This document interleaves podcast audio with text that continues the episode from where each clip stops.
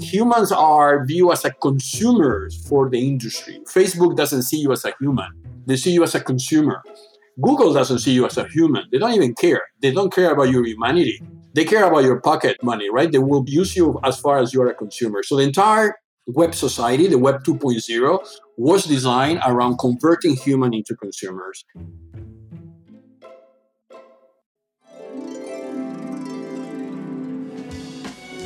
Before any world changing innovation, there was a moment, an event, a realization that sparked the idea. Before It Happened is a show about that idea. I'm Donna Loughlin, and each week I'll take you on a deep dive into a singular light bulb moment that inspired the visionaries to push forward and change our lives. On this podcast, you'll hear from innovators from an array of industries and philosophies who imagined and are still imagining the future. Grab your passport and let's go on a journey together.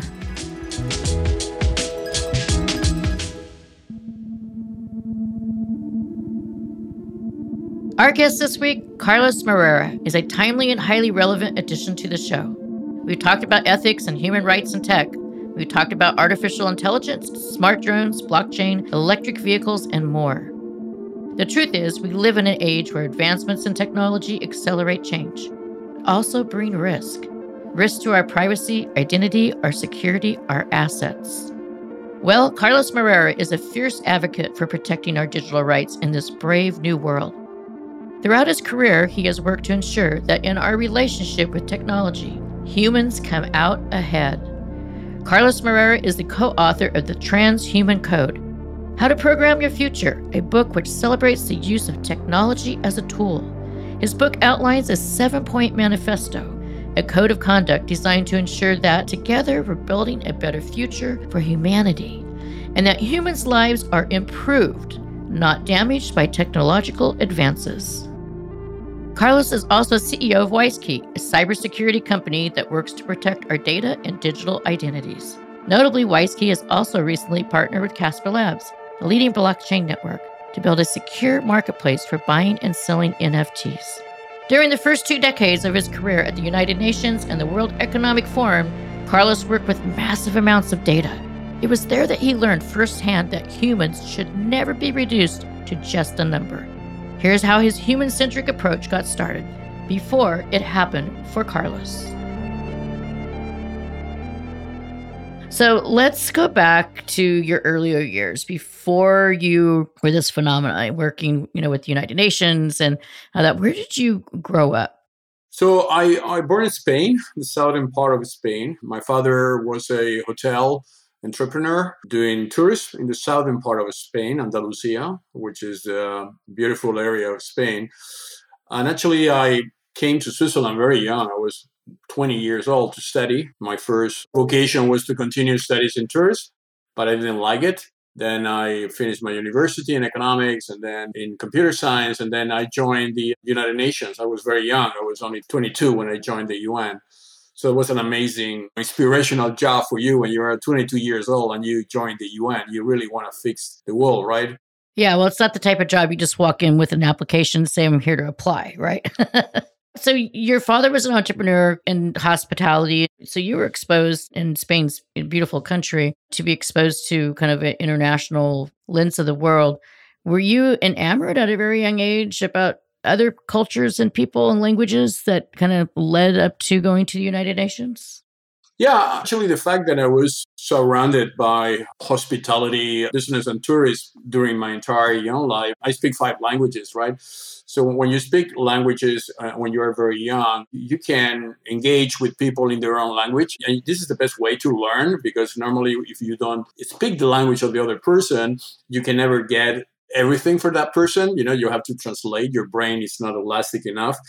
So I learned about the importance of a multi-stakeholder approach on humans. And, and, and Switzerland, Geneva, was very symbolic for me because is the city of the peace, you know, is where everybody comes to negotiate peace. Geneva is, a, is an amazing city because all the international organizations are here. The UN is here. The uh, multi uh, stakeholder environment, it, it crystallizes in a very small city and it's a great great place to develop further that humanity aspect which has guided me the entire career right? I mean how can we create a human centric society where humans are in control where humans are protecting themselves developing technologies that will not destroy them? I mean putting human in the center of gravity which is, has been my vocation both in the un and then later when i founded WISeKey so I want to go back to this is the 80s, right? This is pre networking, this is pre internet, public internet. Mobile phones were just kind of like, I don't know, I think Motorola might have introduced something in that period. The Berlin Wall was still standing, Russia hadn't collapsed, and America had an actor for president.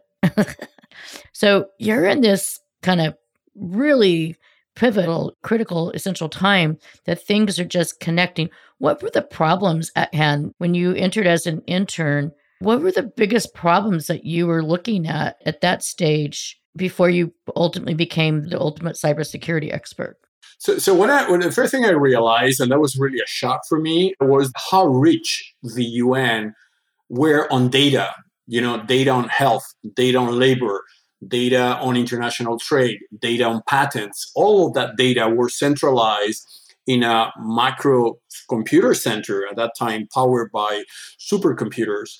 And that data was only available to us internally in the UN, to people working in the UN, because the only way that you could connect to that centralized uh, supercomputer was through a dumb terminal. You know, that, that was the uh, dumb terminal generation. And those dumb terminals cost you a lot of money. You pay something like $30,000 per year just to be connected, one terminal. So, you know, when you are young and you enter into the UN, uh, you really go by the mission statement of the UN, which is to protect nations, protect humans, protect humanity, right, against each other.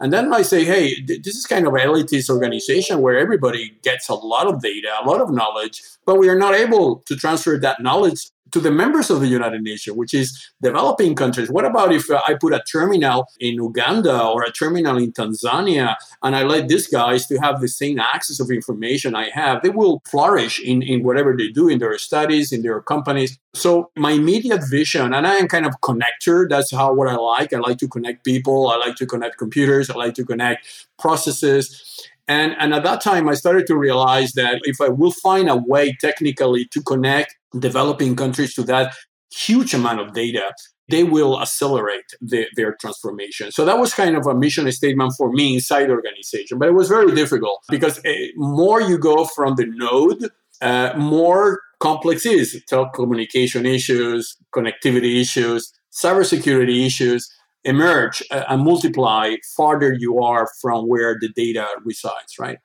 So that was the 80s. This coincided with the uh, announcement of Bill Gates of the PC, the microcomputer, the personal computer, which also was a revolution in the United States because before that, people will have to pay to CompuServe $30 per search. I remember where the time where a Google search will cost you $30 one search. And obviously, only very rich institutions have access to data.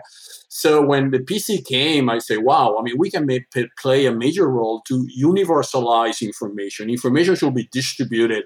And people with a PC, which at that time was very expensive, at that time a PC it was something like $15,000. So not everybody can have it, but it was still cheaper than a dumb terminal because dumb terminal is something like $30,000 per year.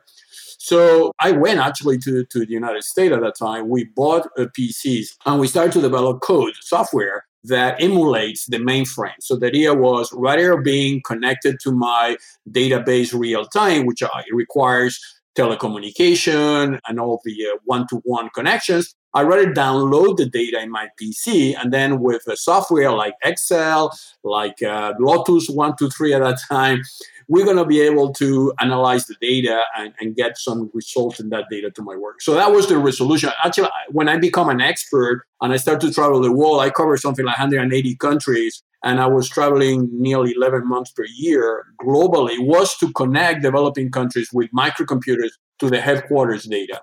So, the Transhuman Code is your book. We'll talk about that in a little bit.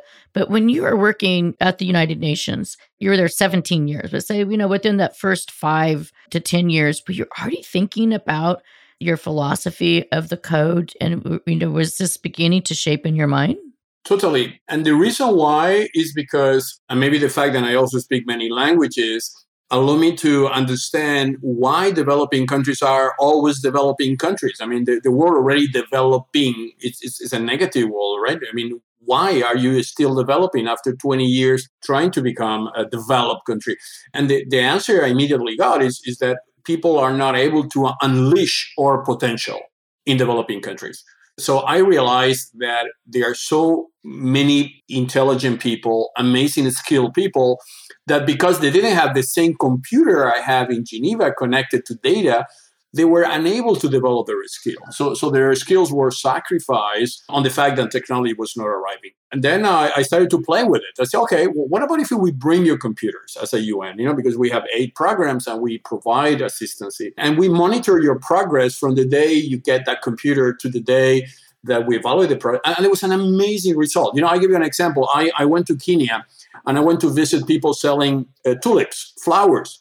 So we went to the, the farmers, and then we realized that they were selling the flowers, the tulips, for 10 cents of dollar. And then exchange, tulip exchange by computer in Rotterdam, and they were trading for three and four dollars per tulip. So when the farmer realized that this was such a enormous difference between what they was getting and what the intermediaries were getting, they immediately wanted to connect the computer directly to that database so they could themselves analyze the price before they negotiate the tulip. So information is power, right? And that was my first concern was, okay, we need to decentralize information from wealthy countries where the information is because information is power. And without decentralizing information, there's absolutely no point to develop this internet, which was emerging at that time as, as the solution, if we are not able to, to decentralize information. And at that moment, I met actually James Berners-Lee. You know, James Berners-Lee is the inventor of the World Wide Web. He invented in Geneva in the CERN. We were sharing the same data centers at that time. And Tim's vision was the same, it was decentralize the knowledge. So knowledge do not reside in a computer and everything is so easy to connect because you connect through the hyperlinked environment. There is not a centralized server, a centralized organization that controls data and only gives you the data if they wish to give it. We need to have a way of distributing data that is not conditional to authorization. And that was the breakthrough. That was the breakthrough of the World Wide Web. It was not the internet. Huh? Internet was the military ARPANET infrastructure then connects physically those servers but the web was what made those servers interconnected without the need to centralize data in one place. And at that moment, I saw, okay, for first time humans, and this is the beginning of the transhuman code of thinking process, humans have a say in whatever third or fourth industrial revolution. We need to bring human opinion in how we build society. Before that, society was built by an elite the entire world until now has been developed by 40 million people, maybe people that they learn in universities, people that they have the money.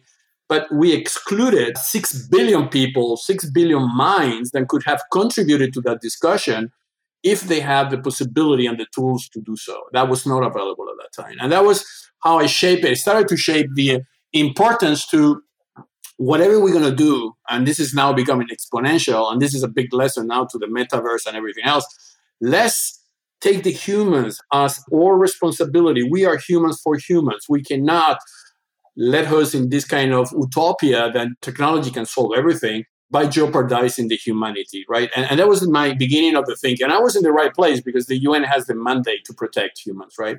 So we, we just actually uh, Deb Donig on our show, and it was interesting to chat with her about that. You know, the humanity and the ethics in in technology as well.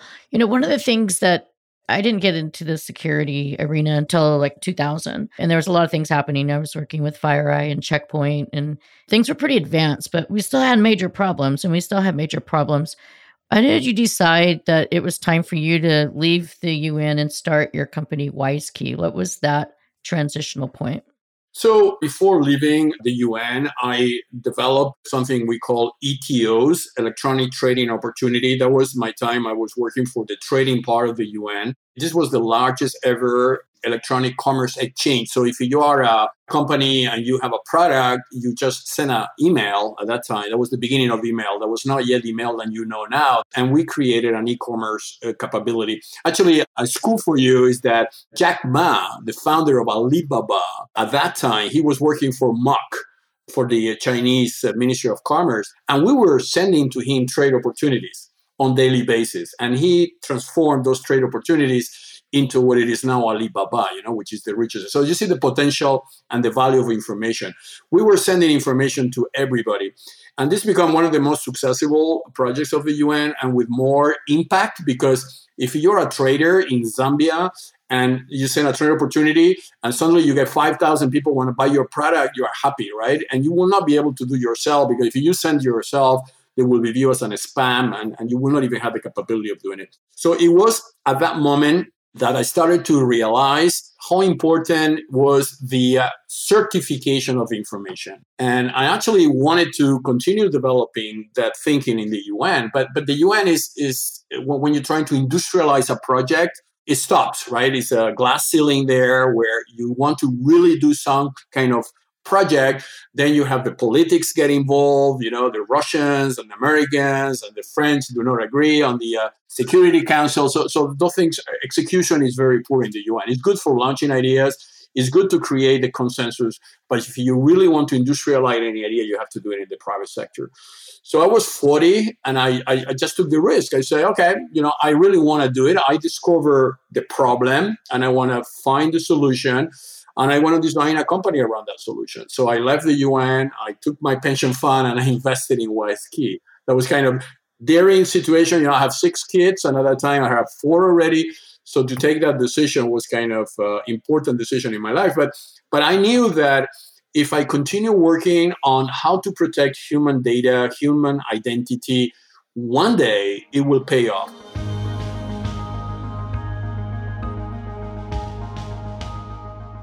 One of the biggest areas of technological change, an area where Carlos feels passionate about protecting our digital rights, is in Web 3. What's Web 3, you ask? Web 1 in the 90s was early internet, which gave us a graphical user interface with the World Wide Web, but was basically read only. Web 2, the last 20 years, was the age of the big tech platform and the rise of Google, Facebook, and the like, where the companies owned and exploited user data. Web3 is where we are now, the current stage of development, and it relies on encrypted blockchain technology, which includes the metaverse. In Web3, users own their own data. Here's how Carlos explains the need for a new approach to identity protection. Humans are viewed as a consumers for the industry. Facebook doesn't see you as a human, they see you as a consumer. Google doesn't see you as a human. They don't even care. They don't care about your humanity they care about your pocket money, right? They will use you as far as you're a consumer. So the entire web society, the web 2.0, was designed around converting human into consumers. And there's where we came with a different approach. We said, no, no, no, we are not only consumers. We are humans. We are, you know, flesh and blood, and we have a human interaction let's not only judge us by your capacity in consuming. And that was not understood at that time. It took a while. Now it's happening because the metaverse and all the abuses that has happened during the uh, web 2.0 revolution. But at that time was not clear. Building a business model in protecting the human identity at that time was kind of foolish. So let's talk about the code of ethics. Is the code of ethics that you established for WISeKey, your company, how different it is it than the transhuman code, which you have like seven pillars of privacy, consent, identity, ability, ethics, good, and democracy. Is there a bridge between the two? So WISE key, WISE means wall internet secure key. It's a key, right? A key is a cryptographic key because we develop a key. A, a cryptographic key is the ground zero of all technologies that secure the internet. This is like VeriSign, RSA, Symantec. So WISeKey is one of those companies. We develop our own cryptography root key. That's why the name key. But we gave ourselves from day one, and who says me, says all my staff, and even shareholders and board, to not use that key for detrimental human activities. So we have it's, it's beyond ethics. It's not only ethics. It's also, you know, I organized in a few days in Davos the Tech Accord, which is a Microsoft initiative. WISeKey is one of the uh, original members, which are cybersecurity companies that we have signed a chart that our technology will not be used for something which is detrimental to people. So we will not use our technology, we will not sell to governments, and we will use that to attack other governments and things like that. So, so that vision of using the code, the uh, technology code, the key, the cryptographic key, as a way of securing the internet, protecting the people. Obviously, we are a company, we need to sell and we need to make money, but with selling ourselves to forces that could eventually convert that key into something we don't want as a company to allow. So, so that actually created a process where my first client were international organizations, were governments. Actually, we teamed very early with Microsoft at that time. Microsoft has also a, a very interesting approach to that. And that has been the beginning of the company. While I was developing WISeKey, then I, I started to realize that we were actually one of only companies that did not want to enter into the consumer aspect of that means you have an, a digital identity because that's the conclusion of having a cryptographic root key is that we can issue your identity the identity of who you are so not, not your facebook connect not your credit card not your bank account not your nationality your identity your digital identity your birth certificate to the internet. The day that you enter the internet, you need an identity, right? And currently, users do not issue that identity themselves. Platforms use that identity for you. So you become dependent on the platform. So the vision was no, no, no, let's return that identity to the person. The person should own their own identity. And we were against a lot of forces, right? Because if you own your identity, the platform cannot data mine you, cannot read your personal data, cannot geocalize you, cannot because you're going to encrypt everything with that key. But if you are to solve your problem, you will disappear. So that was the beginning. Now the transhuman code is an extrapolation of that. Is to say, okay, if as a human I own my code, my code is mine, right? It's like your birth certificate. I don't know in the United States, yeah, it's the same thing. If you burn anywhere, you, they're going to give you a birth certificate and a birth certificate is yours and then you use that document when you get married when you have any other paperwork will go back to that birth certificate right nobody can tell you you're not a human people can tell you you are not an american or you don't have the passport or you don't have a bank account anymore or you lost your insurance that they can tell you but they cannot tell you you are not a human right that's your own property so the transhuman codes work on the basis of say if you as a human you own your identity and then everything else on that identity becomes a right to use that identity, what we call an attribute, financial attribute, e commerce attribute. With that identity, I can do many things. I can single sign on, which is what we do, without the need to delegate that ownership to somebody else. Because if I do it, I lose my control of my digital self.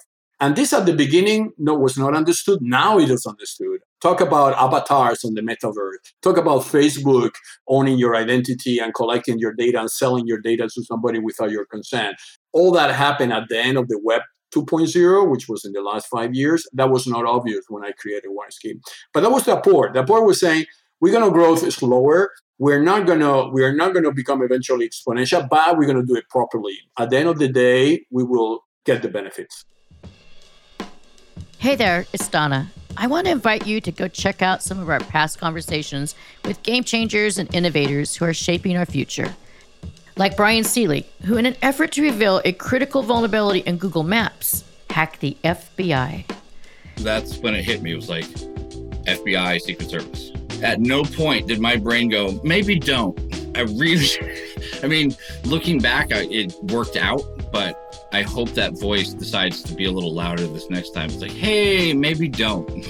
Don't wiretap the Secret Service and the FBI to prove a point because people have gone to jail forever for a lot less.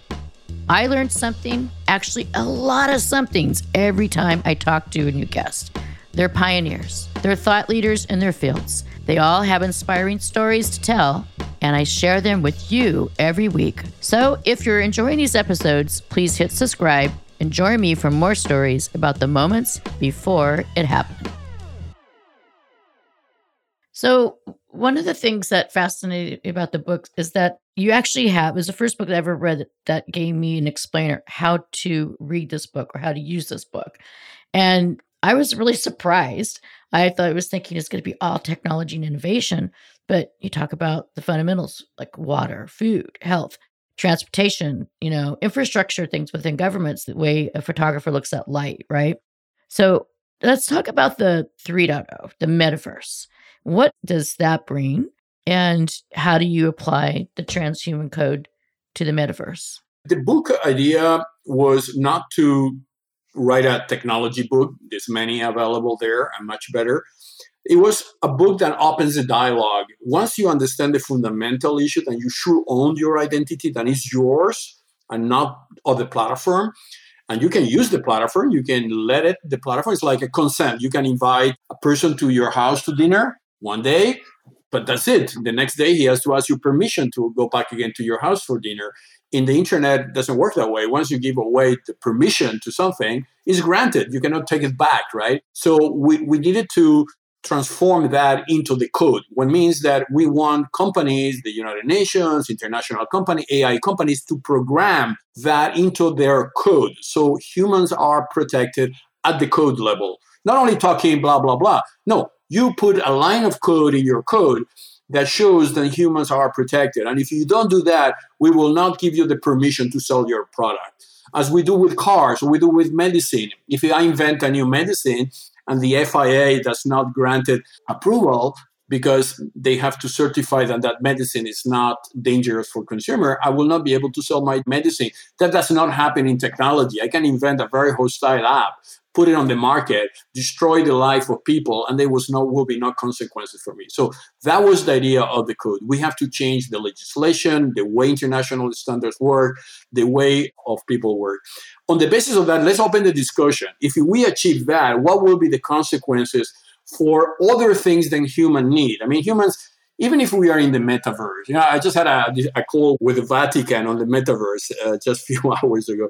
And, you know, one of the discussion was about where, where is the human, right, on the metaverse? Because the vision of the metaverse is an extrapolation of the Web 2.0. It's an acceleration. It means, okay, I don't want only you to be 20 hours a day in your social media channels, but in plus of that, I'm going to give you glasses and Googles so you can be logged in by default. So the metaverse business model is that you're going to wake up in the morning and be on the metaverse and only leave the metaverse because you need to, you know, to shave yourself or to clean yourself or having some food. But as soon as you do your organical needs, you go back again to the metaverse. That, that's the end game. Is log out of the, the metaverse. So, so humans, what, what are going to be?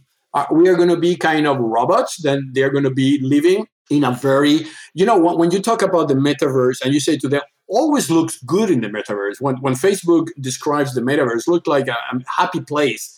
But if you are 20 years old and you are in that happy place eight hours a day, will you go back again to study? Will you go, go back again to your duties? Will you clean your room? Will you engage with friends and be uh, empathetic about problems of others? Sure not, because that metaverse gives you it's like a drug, right? When you, you know, when you're on drugs, you feel immediately the reward of being on drugs. The problem is when you don't have drugs anymore and addiction kicks out, and then you are in a dependency problem. So the metaverse, if we don't regulate the first problem, which is the one humans needs to be in control of their data, control on their consent, being able with their digital identity to say yes or no, we're going to be exploited in the metaverse in an exponential way. Blockchain does bring a new element of trust and transparency into you know, helping us be more responsible.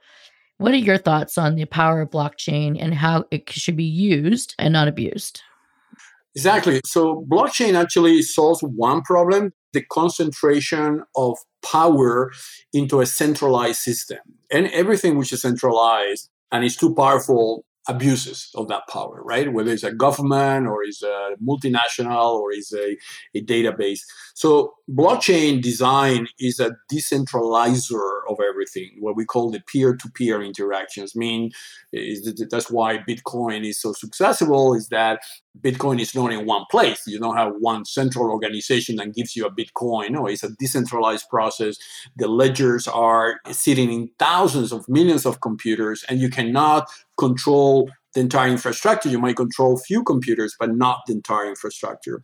So blockchain, not alone, because people have a kind of impression that blockchain is the solution of everything. No, blockchain is only the solution for decentralizing assets. Means that assets that they are centralized in databases are decentralized now, and anyone can verify the asset by going to the ledger. So if I want to be sure that you have really the bitcoins you say you are, you have, I can check that without your permission.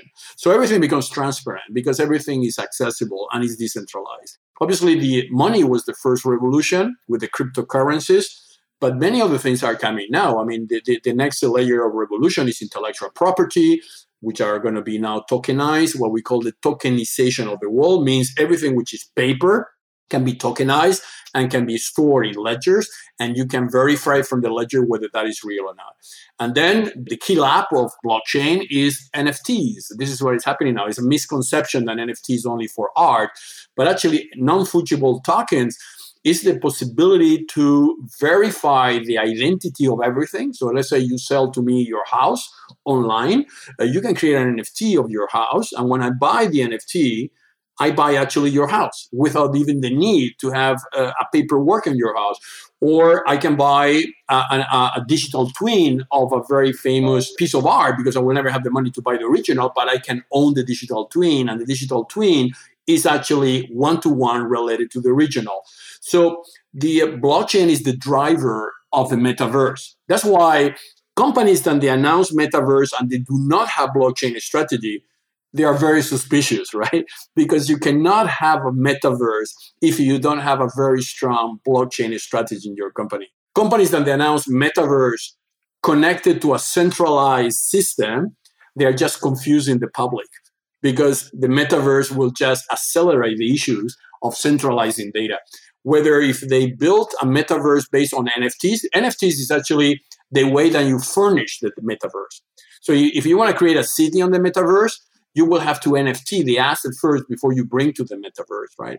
So the combination of blockchain, digital identity, and the metaverse through the NFT is actually what I believe is bringing a solution to the web 2.0 problem. It's the beginning of the web 3.0, which is the revolution we are now. But very important, less NFT the person also in the metaverse. So me as a Carlos or you as a Donna, we should be on the metaverse, but not by somebody creating our avatars with our consent. It should be under our consent and under our control. So the day I don't want to be the, in the metaverse anymore because I retire or I, I choose not to have anything more to do with technology, I should be able to remove me from the metaverse, remove my data, and remove everything that I created without the possibility of somebody else manipulating that for me. That's why having the human on the metaverse, that's actually my, my conference in Davos is going to be about that, is how can we bring humans to the metaverse in a way, finally, where humans can be in control of the digital lives. Let's talk about the importance of the World Economic Forum and Davos, which is happening at the same time. Uh, for those who you know are not familiar with that organization, it's like a mini UN in some ways, right? What is the importance? Because I know you've been involved uh, with World Economic Forum as well in Davos, and the blockchain discussions. I, I saw the agenda are definitely top of mind.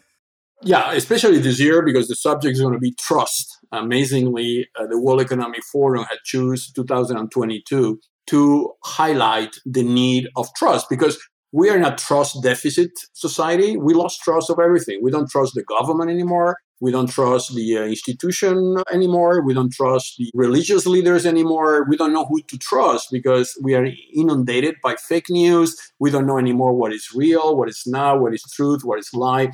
So, so trust trust needs to be brought into the agenda, and that's the main focus this year. I mean, the World Economic Forum, Klaus Schwab, is a lot of polemic about the World Economic Forum, social media about that. But, but you know, I've been there for 20 years, going to the World Economic Forum. Klaus Schwab, um, big contribution is to let everyone to talk. So, so this is not a meeting of an elite and control the world. No, this is a meeting where you have a voice. So you can come from a philosopher or an environmentalist or a mathematician or a teacher or a CEO of a company, and your ideas are exposed with some others' ideas. And the fact that you are talking out of the record, that is not kind of, you know, a place where things are going to be broadcast immediately what you say. A lot of discussions help to shape agendas than otherwise will be possible to shape. You know, sometimes meetings in Davos have contributed to avoiding conflicts, you know, because in Davos the meat uh, of the record, if we can say. So, so this aspect of multi-stakeholder and this work came from Klaus Schwab, it's a very good environment to bring discussions in a way that when you go to Davos, you might have very fixed ideas of how things should happen. And when you return from Davos, you might your brain plasticity start to, to work because you, you have other opinions from all over the world that helps then you as a company to shape your agenda. So Davos is an inspirational place where you meet very interesting people. Obviously, Davos, and they had made a huge effort in the last years to open Davos because the same problem you just said before looks like the UN. Yeah, it has an aspect of centralization of information. Then sometimes say this is a black box. I, I would like to see what's happening there. But actually, in the last years, that was through social media. YouTube has been publishing everything, right? So anyone that really wants to follow the debate does not need to go to Davos. They can just access that through through social media. For me, what is important in Davos is that the agenda, which is actually it was in Davos in 2016, then the uh, fourth industrial revolution concept came. And it was a vision of Klaus Schwab when he said everything is going to accelerate. Humans are going to accelerate. There's a lot of benefits in the fourth industrial revolution. It's actually even benefit of us using technology to augment ourselves, like solving some medical issues that we have. Uh, robotics might accelerate our capabilities. But I came immediately in that discussion. So, okay, that's great fourth industrial revolution sounds great, but let's protect the human. Actually, the, the Transhuman Code book started in that discussion in 2016, you know, when we launched the fourth industrial revolution. So we said, okay, let's go to the fourth industrial revolution, a lot of benefits, but let's put the human in the center of gravity. Everything should go around the human and not the human around the things, right? And, and that's that's a compromise because then you are able to explain that to companies, multinational and others to say, guys, abandon business models on where humans are going to be slaves of information and technology. Abandon that business model. Even if you make a lot of money now, move away from converting human only into consumers. And you will see, maybe you're going to have your shares down for a while. But once humans learn that your company is protecting, then they're going to invest in you because we are humans, right? We are here to protect yourself. So if I know a company is doing something good for me as a human, and is allowing the human race to prevail in society. We have been here for 200,000 years and we're still here. What about if somebody works and help us to be here for the next 200,000 years and not becoming robots and completely useless? And do you think, oh, I, I say this, I'm just going to say it. Are the Zoomers and, and maybe the X, Ys, and Zs going to fix some of the things that the boomers and and millennials kind of mucked up? I mean, are we all in this together and we all need to be more conscious in decisions and making sure that we bring trust back in? We have trust in in like the ESG scenario with inclusion and equity in the workforce. Are we all responsible for this? Yeah, and I think to be honest, we have a lot of learn from the young generation because young generations are more. I mean, I am a baby boomer, and actually, the boomer generation has contributed to a lot of the problems we have. And, and we have been very kind of uh, slow in recognizing those problems. Our ego is so big that we have been more or less not be willing to accept responsibility in the problems that we have created, right? Which is pollution. You know, you could tra- travel around the world and you see the, disorganization the new generation is more, they have three things I think they are essential. First of all, in my generation, if we have three or four people as a friends, it was already difficult to handle, you know. This generation can talk to 200, 300 people interactively, and they know how to do it. With social media, they know exactly what information should give to that person, but not to this person. They handle complexity in a much better way to us. Secondly, is the first generation that knows how to use technology better than the previous generation, right? Normally, it's the previous generation that teaches the young generation how to use things like the TV and things like that. Now it's the other way around. It's the new generation coming to our parents and say, "Hey, you got to run. This is the way you do it." And the third thing, which I think is amazing, is that they are detached from materiality. In my generation, having a good car or dressing well or having, a, there was a status symbol, and maybe the only way you can even be invited into a party or go into a disco if you have that. This generation, I know that for the NFTs, you know, we are doing NFT of digital watches, which are just uh, digital design. And, and we saw it to young people, and I asked them, "Why are you're buying it? We are in Switzerland. I mean, you have Rolex, Patek Philippe. You have such amazing watches. Why do you buy an NFT watch without owning the original? And the answer I get is that look, uh, an original watch uses diamond that you extract from Mother Earth uses gold, metals, then you are exploiting people in mines, uh, using leather, which you, you have to kill the animal. I don't need all that. I am happy to show my NFT watch in my mobile phone. I don't need to own the thing, right? So the concept of ownership is changing. The young generation doesn't need to own things anymore. They don't mind to show things on the metaverse. And because they can prove that ownership in the same way you would prove your ownership in a, in a physical object, they are more sustainable oriented. And I think is that is the right generation that will correct our mistakes. And despite all the conferences and the talk and the goodwill, why? Because we did not took ownership individual ownership of those sustainable goals. We go to conference, we talk about the big picture, but then we travel with a private jet to Davos while we talk in a panel on environmental uh, things. You know, so this kind of behavior doesn't make any sense. A young person will never do that. A, a young activist will never travel to Davos in a private jet, right, to talk about environmental sustainability. So they are more honest. They are more proactive. They are equipped with technology we didn't have. When I built WISeKey, I needed $100 million to start the company a young person can create a WISeKey type of company now or a Microsoft type of company for a fraction of that cost because technology is available, clouds are free, algorithms can be rented, artificial intelligence is open source. So you can build a company and solve a major issue without the need to have this amount of money that you needed in our generation. At the conclusion of the interview, I asked Carlos about the role of future technologies in changing our society. Will we need to add extra protection to fully benefit from these advances? AI now is getting bigger because we have more data. More data you have, better the AI algorithm can work. But Bitcoin and, and blockchain uh, are becoming massive because there's a need of decentralization and we have already the computers out there so you don't have to buy the computers you just need to connect them iot we are connecting 1 trillion objects to the internet are connecting with microchips, then they are sending data to clouds, then they can be analyzed by AI.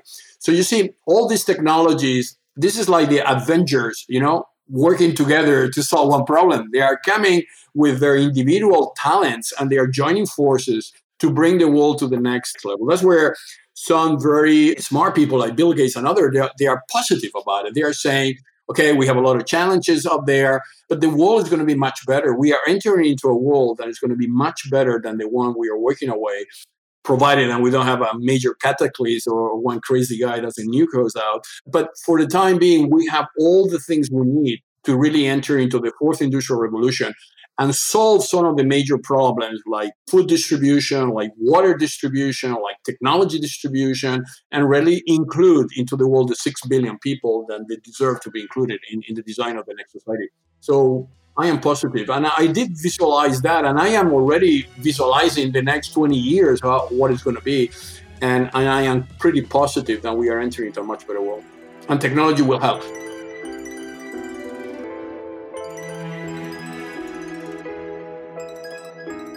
Around the time we talked to Carlos, he was hosting a cybersecurity roundtable at the World Economic Forum's annual meeting in Davos, where tech leaders came together to talk about technology in a globalized world.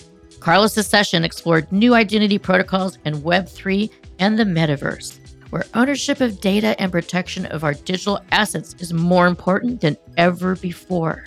If you want to stay on top of how Carlos, WISeKey, and Casper Labs are partnering to protect human rights in the metaverse, Follow the news at WISeKey's blog, which we'll link to in the show notes. And for more on Casper, check out our interviews with blockchain experts Medha Parlikar in episode 25 and Neve O'Connell in episode 45. On Before It Happened, we will continue watching the Web3 and Metaverse evolve.